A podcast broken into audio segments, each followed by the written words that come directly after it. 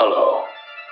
My name is Dr. Mercurio Arboria, and I am the founder of the Arboria Institute.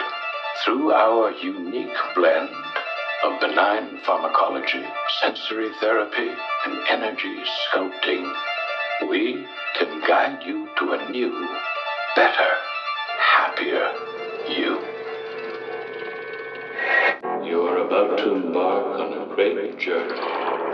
Let the new age of enlightenment begin.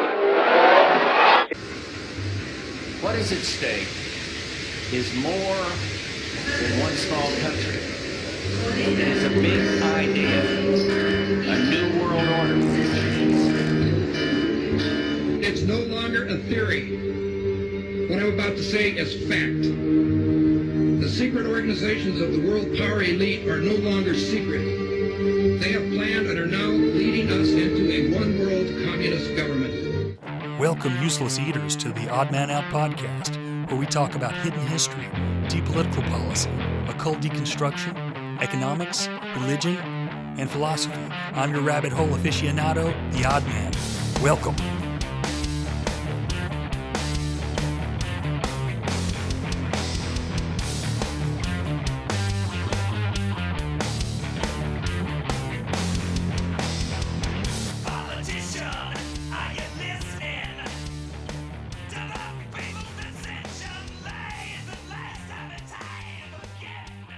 Now return to the standard temple legend as given by Heckethorn and Steiner, Hiram stands in the presence of Cain, there to receive a prophecy. He heard the voice of him who was the offspring of Tubal Cain and his sister Naamah. A son shall be born unto thee, whom thou shalt indeed not see, but whose numerous descendants shall perpetuate thy race, which, superior to that of Adam, shall acquire the empire of the world. For many centuries they shall consecrate their courage and genius to the service of the ever ungrateful race of Adam.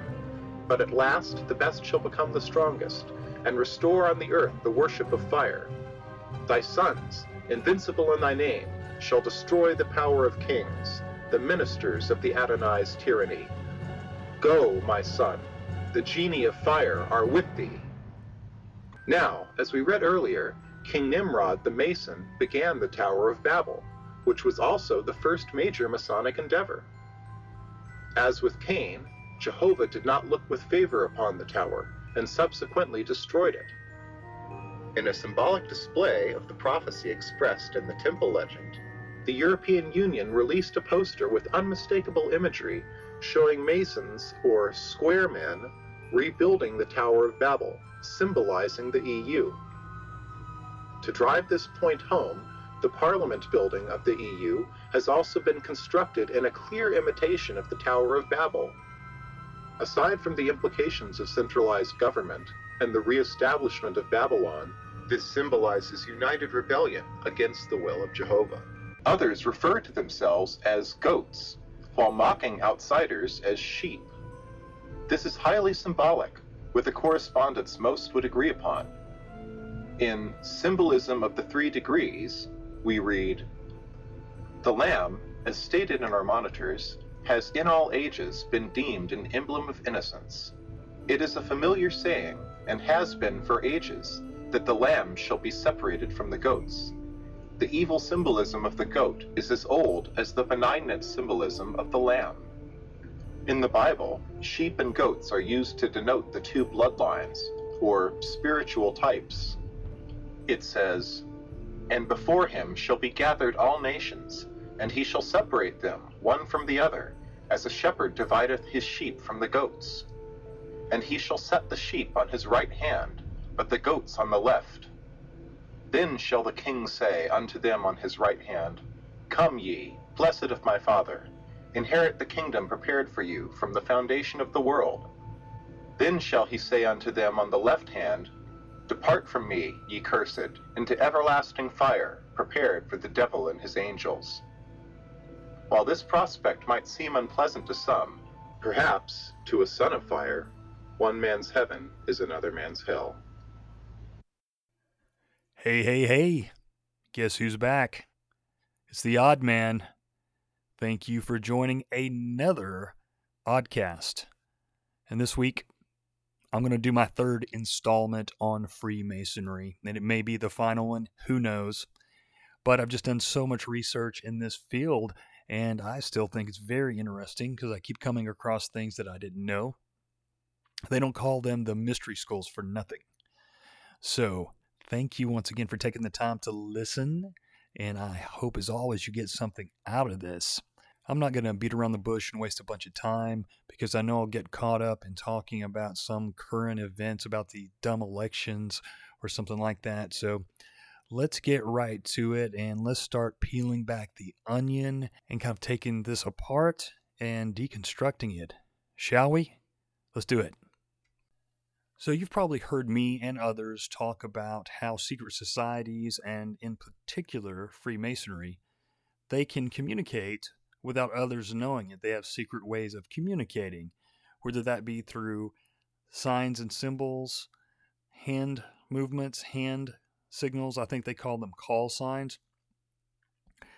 Also, though, there are numerous meanings to a lot of the words that they use, and some of the words are just everyday words that we would use that have different meanings to them. Some words have multiple meanings. And we see that in the regular world sometimes, but it's especially prevalent in Freemasonry. And so I was reading in a book that I have talked about in this Freemasonry series before. It is by C.W. Leadbeater. It's called Freemasonry and its Ancient Mystic Rites. And there's a section in there, he talks about the mystery language. And he says, Besides the teaching upon the life after death, which was elaborated by countless stories of imaginary individuals showing the results in the astral plane after death of certain courses of action during life, a fine course of education was also given to the initiates of the first degree, embracing what Masons termed the seven liberal arts and sciences, grammar, logic, rhetoric, arithmetic, geometry, music, and astronomy. By grammar, the Egyptians meant the sacred hieroglyphic writing of the priests, which was taught to all initiates of the mysteries, but it also signified a kind of secret language, a way of speaking peculiar to the priesthood. In the secret language of the mysteries, it was not so much that the different words were used, as that the familiar words had different meanings. Those who have studied the translations of the Egyptian texts will have noticed how widely these vary in the versions of the different scholars. I have sometimes wondered whether this is in any way due to that system of double meanings. In ancient Egypt, we were able to talk about the secrets of the inner life before crowds of people without letting them know what we meant. And we had quite a large vocabulary of such significant words so that an entire conversation could be conducted seemingly about ordinary, everyday affairs, but in reality upon the secrets of the mysteries. Much instruction was given in this way. A lecture or an address might be delivered publicly by one of the priests, bearing two entirely distinct meanings the one ethical and intended for helping the people of who were not initiated, and the other esoteric for the students of the mysteries. The legend that Masonry possesses a universal language known only to the brethren may be an echo of tradition about this ancient and secret tongue. This secret tongue of the initiates was also used in inscriptions and in the hieroglyphic wall paintings and papyri. Many of these inscriptions, telling of the victories of some great pharaoh, could be read in a hidden sense, and they then convened spiritual instruction to those who had learnt the real meaning. This is certainly true of the Book of the Dead, which, when translated into English by modern scholars, seems often unintelligible and even grotesque. Yet, the interpretation of it taught in the mysteries, those same texts were full of inner illumination and gave much information about the realities of life and death. It is perhaps necessary to repeat that in all this there was no desire on the part of the priests to mislead people their idea was simply to give instruction graded to suit the needs of the hearer and to guard important secrets from those who were not prepared to receive them. It was for the same reason that the interior arrangements of the Great Pyramid were confused. Some of the passages were not used at all in the scheme of the initiation. The real passage having been obtainable in quite another way. This policy was dictated by wisdom. Would it not be well if in the present day we could see and devise some means by which new discoveries in science, which are now used for injury and destruction, could be preserved solely for the use of people who would be certain to employ them for the public good? And from that, I would just say that, you know, I've talked about before how a lot of Freemasonry teachings are good, yet they do teach men how to communicate in secret, how to do things in a hidden way. And if you are an evil person, this does allow you to use these great mysteries that you learn for bad, evil purposes. Now, I go back to him talking about giving speeches in Egypt that sounded like a normal speech, but they were actually twofold. One was straightforward, and it was the exoteric, and the other was the esoteric, that was meant for the initiates to understand. And it just makes me wonder if we have seen those type of things in modern politics and sports, art, music. I'm sure we have, and I think that we should start paying attention to that from now on. I'll go to Morals and Dogma for a little bit more on this, by Albert Pike, of course. He says, The people will always mock at things easy to be misunderstood. It must needs have impostors. A spirit, he said, that loves wisdom and contemplates the truth close at hand is forced to disguise it, to induce the multitudes to accept it. Fictions are necessary to the people, and the truth becomes deadly to those who are not strong enough to contemplate it in all its brilliance. If the sacerdotal laws allowed to the reservation of judgments and the allegory of words, I would accept the proposed dignity on condition that I might be a philosopher at home and abroad a narrator of apologues and parables. In fact, what can there be in common between the vile multitude and sublime wisdom? The truth must be kept in secret, and the masses need a teaching proportioned to their imperfect reason. Moral disorders produce physical ugliness, and in some sort realize those frightful faces which tradition assigns to demons. A couple pages onward, he says Masonry, like all the religions, all the mysteries, Hermeticism, and alchemy, conceals its secrets from all except the adepts and sages or the elect, and uses the false explanations and misinterpretations of its symbols to mislead those who deserve only to be misled, to conceal the truth which it calls light from them, and to draw them away from it. Truth is not for those who are unworthy or unable to receive it or would pervert it.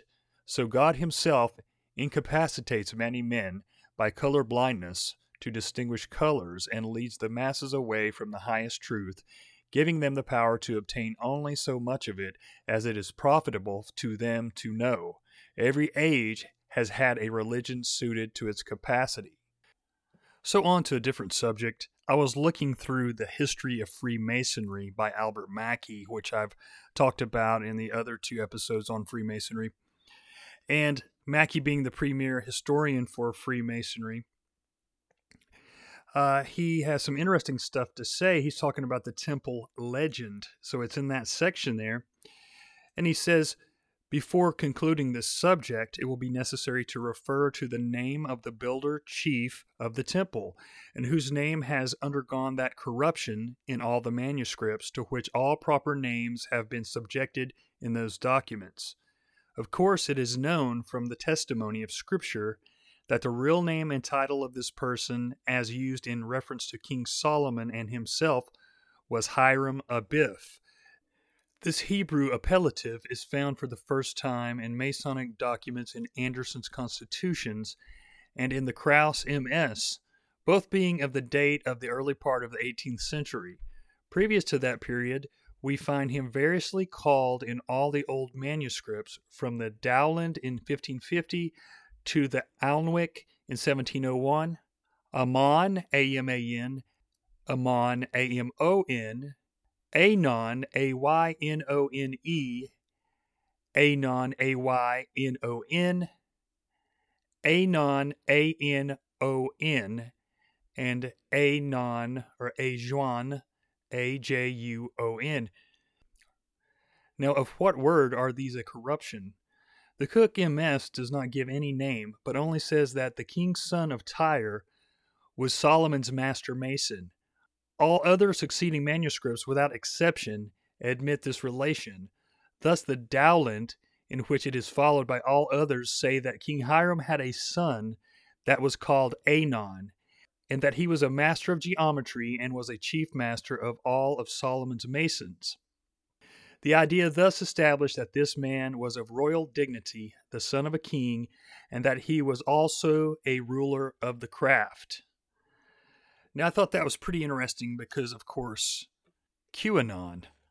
Maybe it just stands for anonymous, right? But that is pretty interesting that he would be such an important figure in Freemasonry, which just adds to the mystery of QAnon and if there really is a QAnon and who is behind it.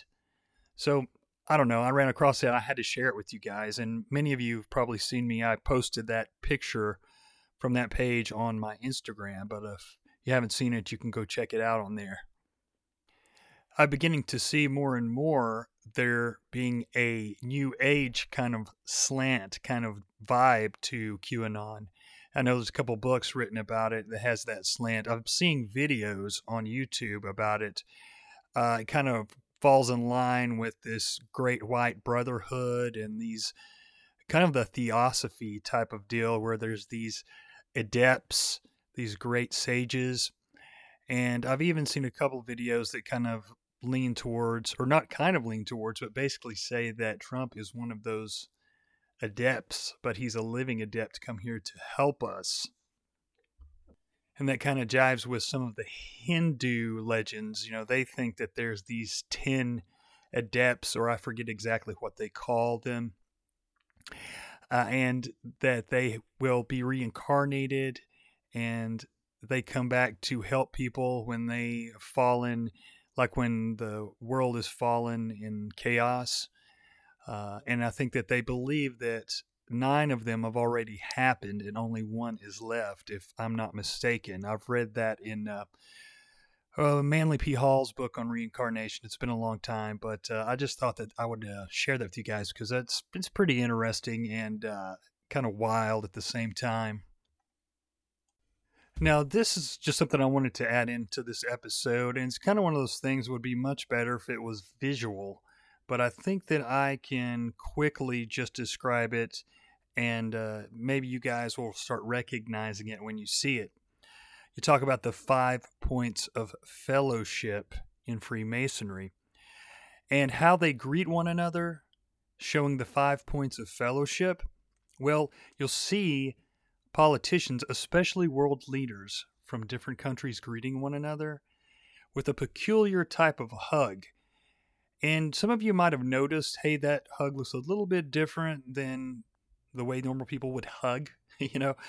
But um, this is the way they do it it is foot to foot, knee to knee, breast to breast, hand to back, and mouth to ear. That is how they do it. I'll repeat that. They go foot to foot, knee to knee, breast to breast, hand to back, and mouth to ear. So, to expound on that a little bit, I'm going to read from John J. Robison's Born in Blood, where he explains the five points of fellowship a little better. Stepping back, the worshipful master explains that the five points of fellowship are foot to foot, to indicate that a master mason will go out of his way on foot, if necessary, to assist a worthy brother. Knee to knee, as a reminder that in his prayers to the Almighty, the master mason remembers his brother's welfare as well as his own breast to breast as a pledge that each master mason will keep in his own breast any secrets of a brother when given to him as such, murder and treason excepted. Hand to back, because a master mason will always be ready to reach out his hand to support a brother and to defend his character and reputation behind his back as well as his face, and mouth to ear, because a master mason will always endeavor to caution and to give good advice to an erring brother in the most friendly manner, pointing out his faults and giving him timely counsel so that he may ward off approaching danger. So, my advice is next time you see a couple of world leaders or very important political figures hugging, just pay attention to that and see if you think that they are giving one another the five points of fellowship signs. You know that they say the Mason is always traveling. He's a traveling man, right? Like the um, episode I did called Are You a Traveling Man? And they say that the Mason is always traveling from the west towards the east. Now, why is that? That's because he's traveling towards the light and the sun rises in the east. So it is said that he is on a journey and is always traveling towards the light. Just a little thing I thought I'd throw in there if you don't know about that. You know, I've heard it said by Masons that the Great Pyramid without the capstone symbolizes us. It symbolizes the man and his body is a temple. And that not having the capstone means that the temple is unfinished and we are an unfinished temple.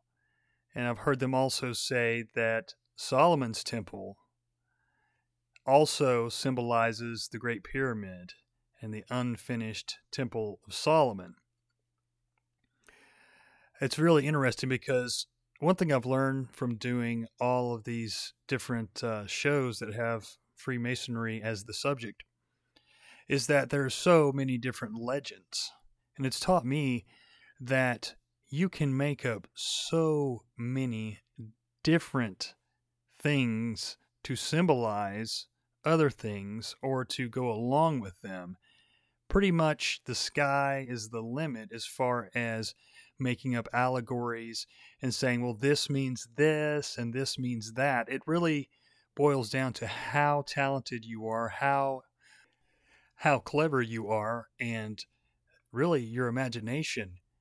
And I'm reminded of people like Jordan Maxwell, who I've always said is right about a lot of things, but also he takes a lot of liberties with words and etymologies. And just because a certain word may sound similar, even though they are different languages, doesn't necessarily mean they have the same roots or the same root meanings. That's not the way etymology works. And I think that a more current uh, a more current sample of that would be Bishop Larry Gaiters, whom I find fascinating. But the more I get to listening to this guy, I'm a bit more cautious of him because I think he is just drawing conclusions and in, in, drawing uh, lines when there isn't anything. Not always, of course, but I think he's doing that. So I'm reading this book by W.L. Wilmshurst called The Meaning of Masonry. Apparently, it's a pretty important book. He says in this one little section, he's talking about the great architect, and he says his plan of rebuilding the temple of fallen humanity and of initiating, advancing other men to a participation in the same great work. This evolution, the evolution of man into Superman, was always the purpose of the ancient mysteries, and the real purpose of modern masonry is not social and charitable purposes to which so much attention is paid, but the expediting of the spiritual evolution of those who aspire to perfect to perfect their own nature and transform it into a more godlike quality. Also, in this book, he talks quite a bit about building the perfect cube.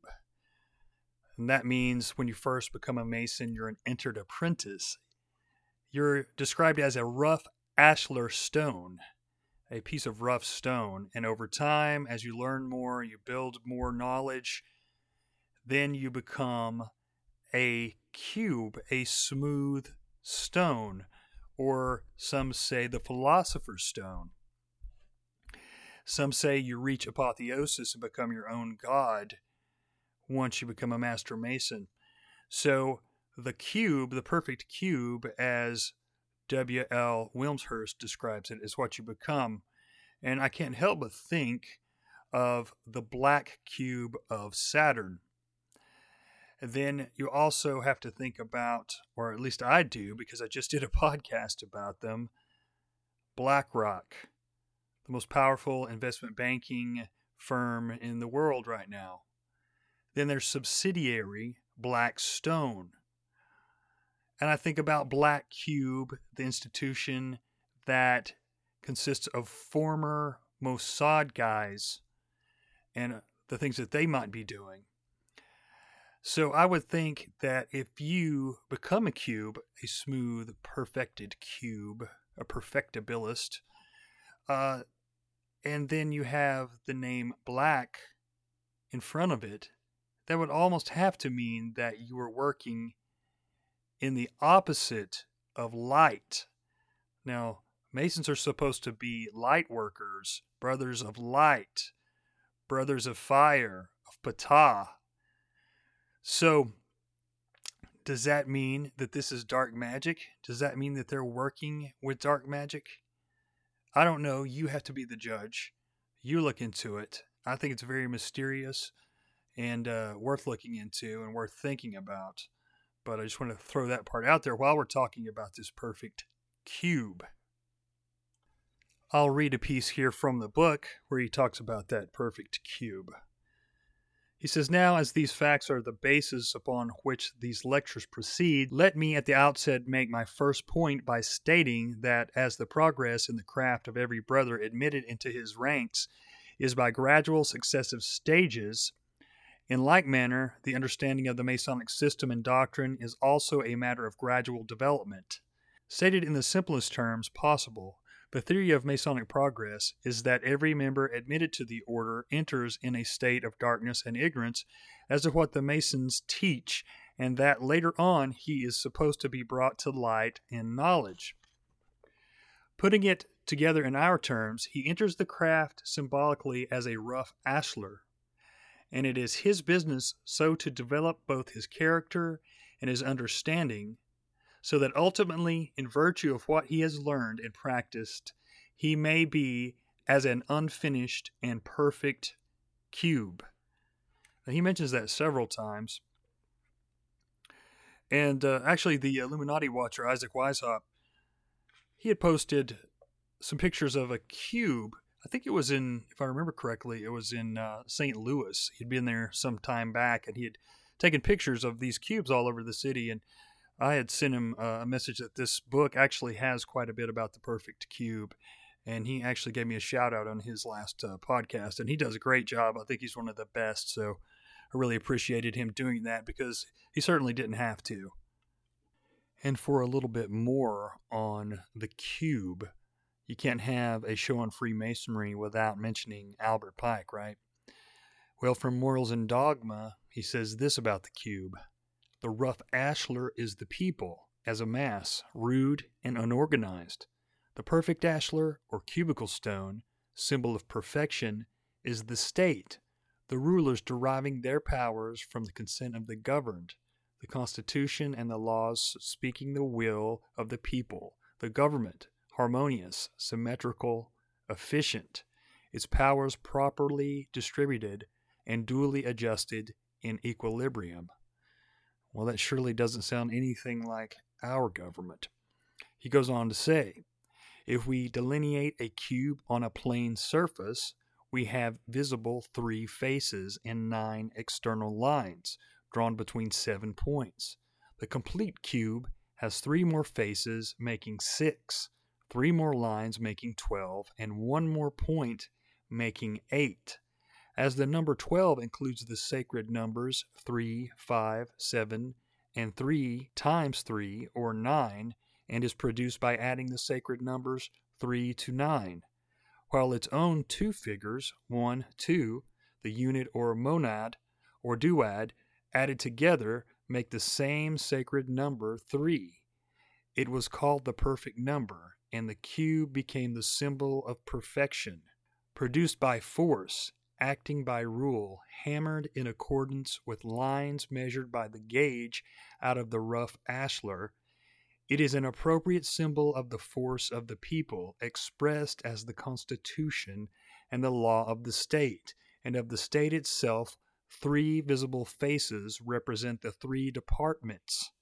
The executive, which executes the laws, the legislative, which makes the laws, the judiciary, which interprets the laws and applies and enforces them between man and man, between the state and citizens.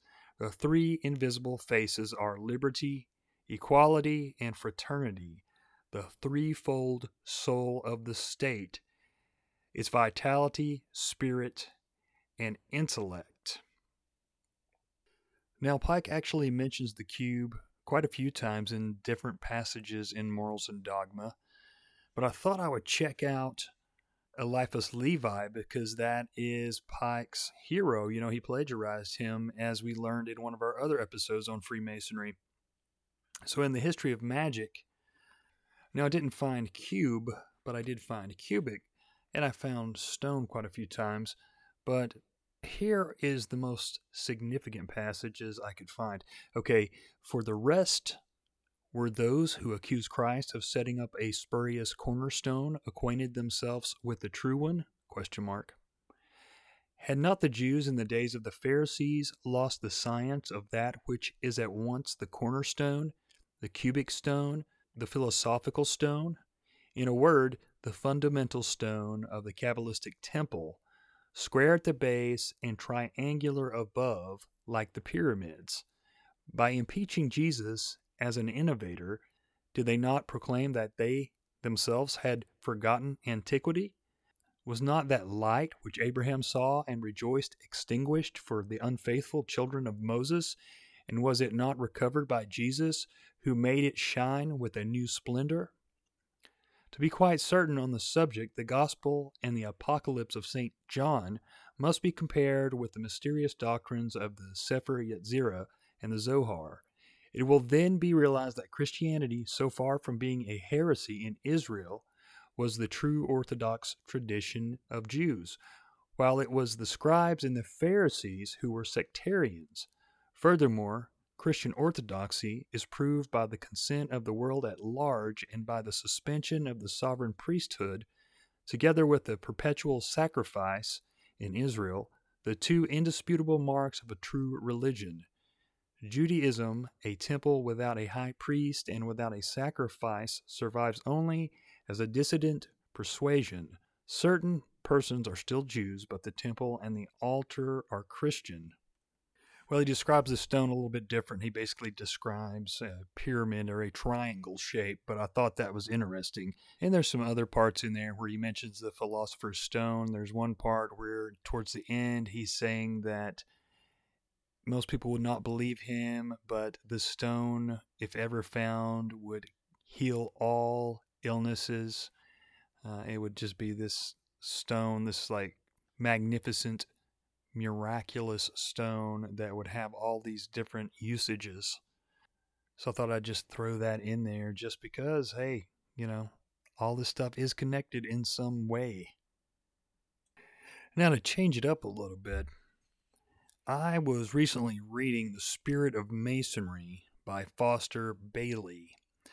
And I'll remind everyone that Foster Bailey was Alice Bailey's husband. He was a Freemason. Bailey was a co-mason, as far as we know. Uh, we're, we're not 100% sure on that, but we do know that Blavatsky and Annie Besant were co-masons. Now, this book was published by Lucis Trust, which a long time ago was Lucifer Publishing, and they still run the Library for the United Nations. And a lot of people know the United Nations is a very new agey group.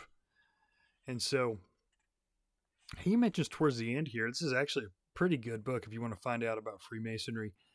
Um, he mentions towards the end some things that I thought were interesting. He's talking about Sirius, which I believe, if I'm not mistaken, that Albert Pike says that the flaming or the blazing star represents Sirius, the dog star. He says, The spiritual ancient mysteries were brought to our Great White Lodge, known to non Masons as the hierarchy, from the Great White Lodge on Sirius. They veil the secret of man's origins and destiny and are symbolically expressed in the rituals of the Masonic degrees. And I'll also say, in reference to the last podcast on Q, that Bailey mentions the plan, the plan in here quite often in regards to the the brotherhood of man, the new age. Um, he goes on to say, though, after he's talking about Sirius there, the building of the tabernacle in the wilderness held a hint for the Masonic craft in the days of operative masonry. The building of King Solomon's temple holds useful teachings for the speculative mason of today.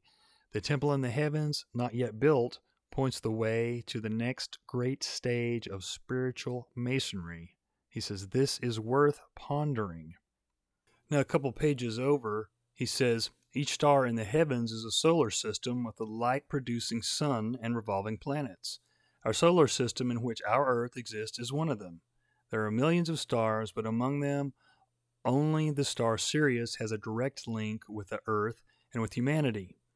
Much was known to the ancients about Sirius, now largely lost but recoverable. Our modern exploration of outer space is helping us here. Our planet is affected by other planets in our solar system, which in turn is affected by other solar systems. We are learning that it is a scientific fact that the stars affect the human kingdom on Earth and therefore us. The interrelatedness of all objects in the universe is now recognized, as is the interrelatedness of all nations on our little spaceship Earth. We all are one. Our planetary logos cooperates with other planetary logoi in our solar system, and our solar logos cooperates with other solar logoi, and especially with Sirius. Here, therefore, are a few facts about Sirius to stretch our minds and help us grow. According to Webster's dictionary, Sirius, often called the dog star and the star in the east, is the brightest star in the heavens and is located in the constellation Canis Major. The solar system Sirius is both larger and older than our solar system and has a much greater influence in the cosmos. There's a direct magnetic link between Sirius and our solar system and to Mercury, Mars, and Venus. Masonic tradition has it that the first three degrees of our Blue Lodge are equivalent to the first degree of Freemasonry on the star Sirius. Skipping a few lines, he says, where did Masonry originate? Because the star Sirius is older than Earth, Masonry could have existed there long before our Earth Masonry began. By implication, there is human life on Sirius, and research in outer space now indicates that the type of life we call human is not limited to this planet. Both religion and science are less dogmatic about this than of old.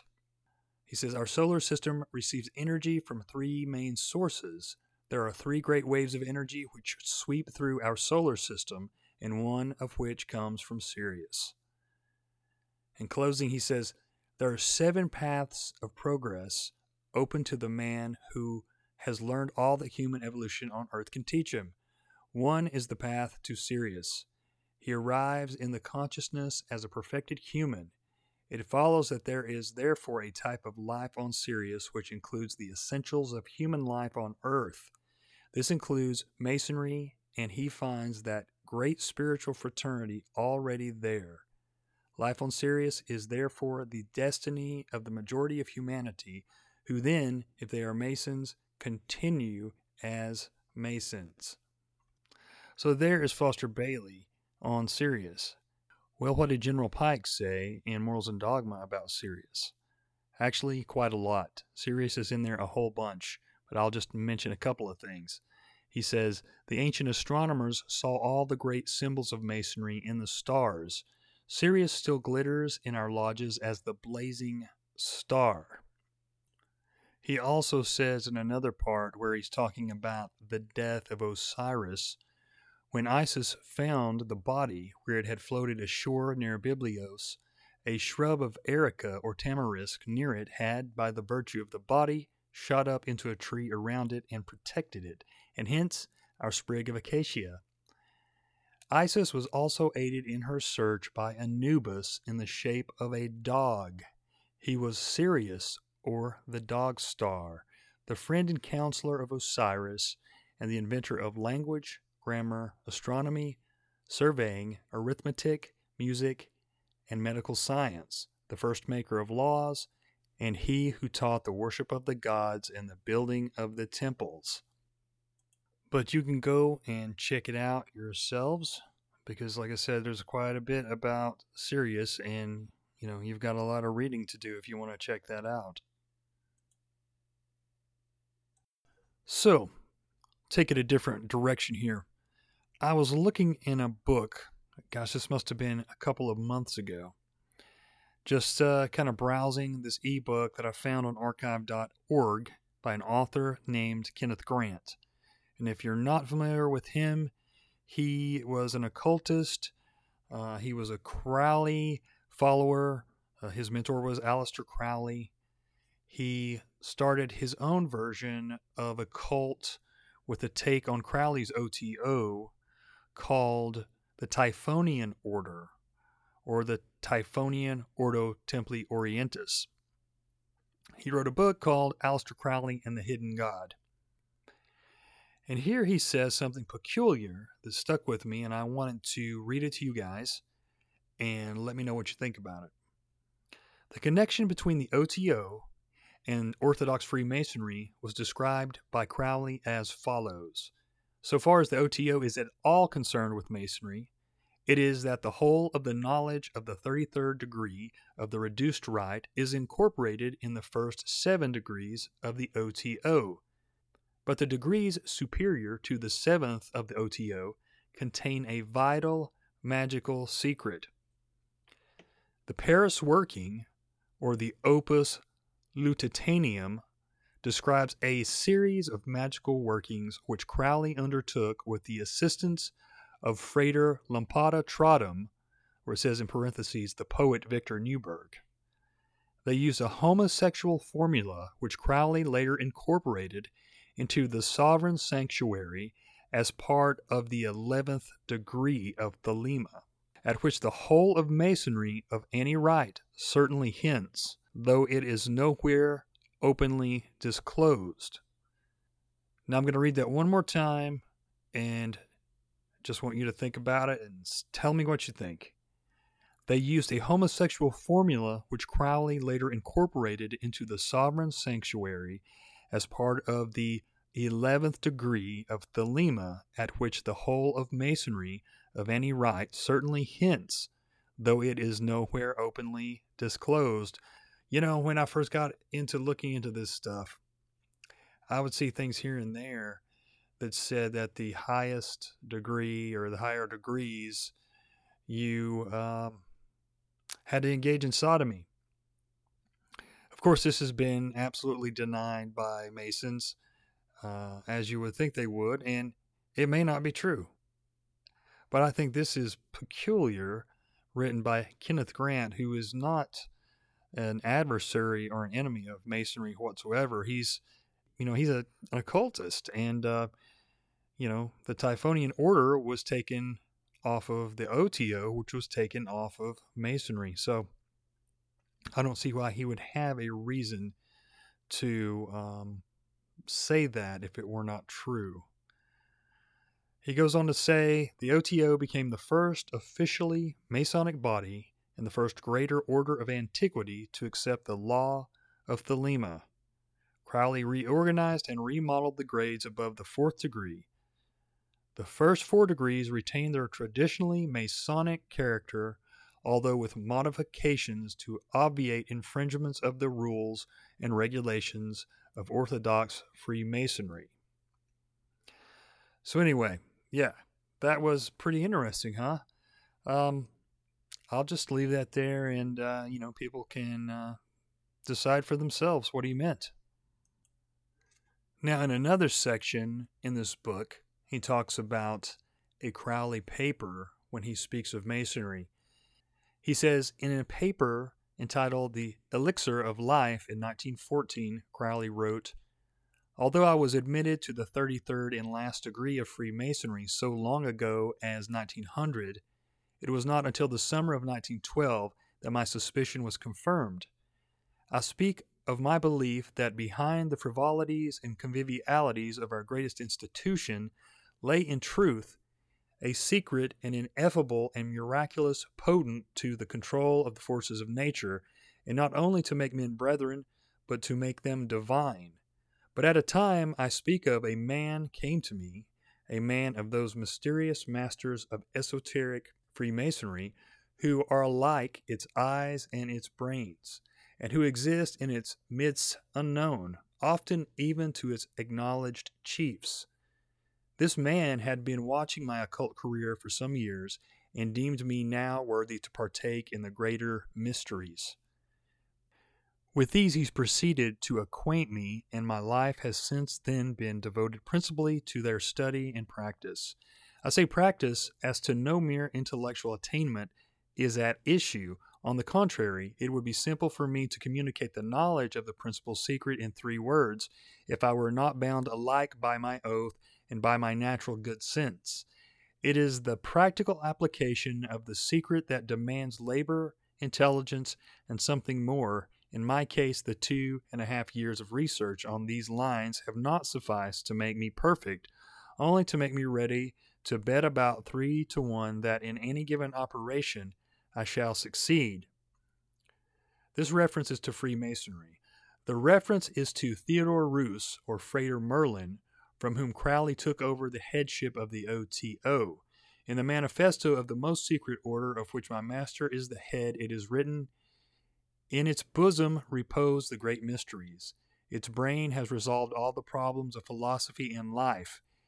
It possesses the secret of the stone of the wise. We get back to the stone, the elixir of immortality and of the universal medicine. Moreover, it possesses a secret capable of realizing the world old dream of the brotherhood of man. And there you have the New World Order once again, that great utopia. I don't mean to backtrack, but while I'm in this Kenneth Grant book here, looking around, I see Sirius, the mention of Sirius, which we just talked about, the star, the dog star, the blazing star in Freemasonry. He says here, Order of the Eye of Set, the sun behind the sun, represented astronomically by the star of Isis, which is Sothis or Sirius. The constellation of which Sirius was the chief star was once named the Phoenix. This was the secret name of Baphomet as the supreme head of the OTO. He assumed the god form of this bird, an emblem of the Sothic year or cycle, because it had reached the meridian, attained supremacy at the moment of the rising of Sirius or Set. I don't know, some of this stuff, you know, is uh, pretty complicated, and I just never enjoyed reading Crowley stuff. Same with Blavatsky, but uh, you know, uh, sometimes it helps to read these things and kind of get their views and what they really thought instead of listening to what other people claim they thought. And I might as well give a disclaimer as I have with every episode about Freemasonry. You know, I'm not completely against Masonry. I think it teaches some good things, it teaches some great morals and values. Uh, I just wanted to really do some podcasts about information that I have tried to find but never did on other podcasts. And I thought, well, you know what? I want to put that out there and maybe other people will get something out of it because there's so much symbolism because there's been so much time to add and add and add and take from all these different societies be they secret or otherwise and add to the degrees and add to the initiation process. So anyway i hope that you do appreciate it and now we'll move on to a little something else and I may have mentioned this earlier, but if not, I just wanted to explain the symbolism of East and West in Freemasonry. And this is from Paul Foster Case in the book The Letter G in Freemasonry. He says, Masons speak of themselves as traveling east in search of light. Their quest is thus indicated as being a search for origins and causes. For the west is the place of the sunset, the close of the day, Thus, it represents the end of a cycle of work or manifestation, and the end of such a cycle is the product of that cycle, the thing or form produced by the day's work. Hence, west is the direction symbolizing the things and forms produced by the grand architect's work in the universe. To travel from west to east is therefore to pass from these forms and appearances to their hidden causes, and from those causes back to the first cause, the master principle whose symbolic location is in the east. That kind of made me think that maybe that's another connection. You know, Manly P. Hall talks about how it's been known for thousands of years, at least several thousand years, by the ancient Egyptians that there was a place in the West, North America, that one day would be a utopia for the great philosophers and the, this great white brotherhood. And since it's called the West, you know, North America is not the only West. It's not the only part of the West, of course, but it's part of the West. And they are traveling towards the West, towards the light. That's symbology you know? It's an allegory of sorts but it's true in in certain aspects. Their whole life they're traveling from east to west. That's why if you suspect someone might be a, another mason you say are you a traveling man? Because they're said to travel their whole lives because life's a journey right? In the same book he says, The Masonic meaning of the letter G never has been esoteric. The whole world has been told that the symbol owes its prominence to the fact that G is the initial of geometry. This makes it a symbolic summary of the entire Masonic system. The heart of Freemasonry is an esoteric doctrine founded on the science of geometry and expressed by means of geometrical figures and theorems. In the old Masonic constitutions, it is specifically stated that Masonry and geometry are one and the same. Neither is it any secret that the letter G is a symbol for the deity. It so happens that God is the English name of the grand architect of the universe. It does not follow that the fact that the G is the first letter of God is the only connection between the symbol and the deity. Several modern writers on Freemasonry seem to think so, and have even gone so far as to say they feel Masonic symbolism has been hurt rather than helped by the adoption of the letter G. It is to be regretted, writes Mackey, that the letter G as a symbol was never admitted or was ever admitted into the Masonic system. The use of it as an initial would necessarily confine it to the English language and to modern times it wants, therefore, as a symbol, the necessary characteristics of both universality and antiquity. It is a singular coincidence, according to McClenachan, that the letters composing the English name of deity should be the initials of the Hebrew words wisdom, strength, and beauty, the three great pillars or metaphorical supports of Masonry. They seem to present almost the only reason that can reconcile a Mason to the use of the letter G in its conspicuous suspension in the east of the lodge in place of the delta. The incident seems to be more than an accident. Hey, he goes on and on about that, but hey, I thought that cleared that up a little bit. Of course, I'm sure we could find Masonic writers who would disagree because that's one thing that we've learned in these episodes, there is a lot of disagreement, a lot of disagreement amongst Masons and Masonic writers. And many of them still try to say that Masonry dates back even to the times of the Bible or even before that, to the ancient Egyptians. And then there's many who say no, it does not. It only started in 1717 officially but maybe sometime before that, you know, a few years or decades before that, possibly when it was still underground. So there's a big, big difference. A lot of people say that it goes back to the real, authentic masonry guilds who built so many of the beautiful temples and structures in medieval times and even before that. Uh, and then there are many who say absolutely not. There's no documented evidence to show that.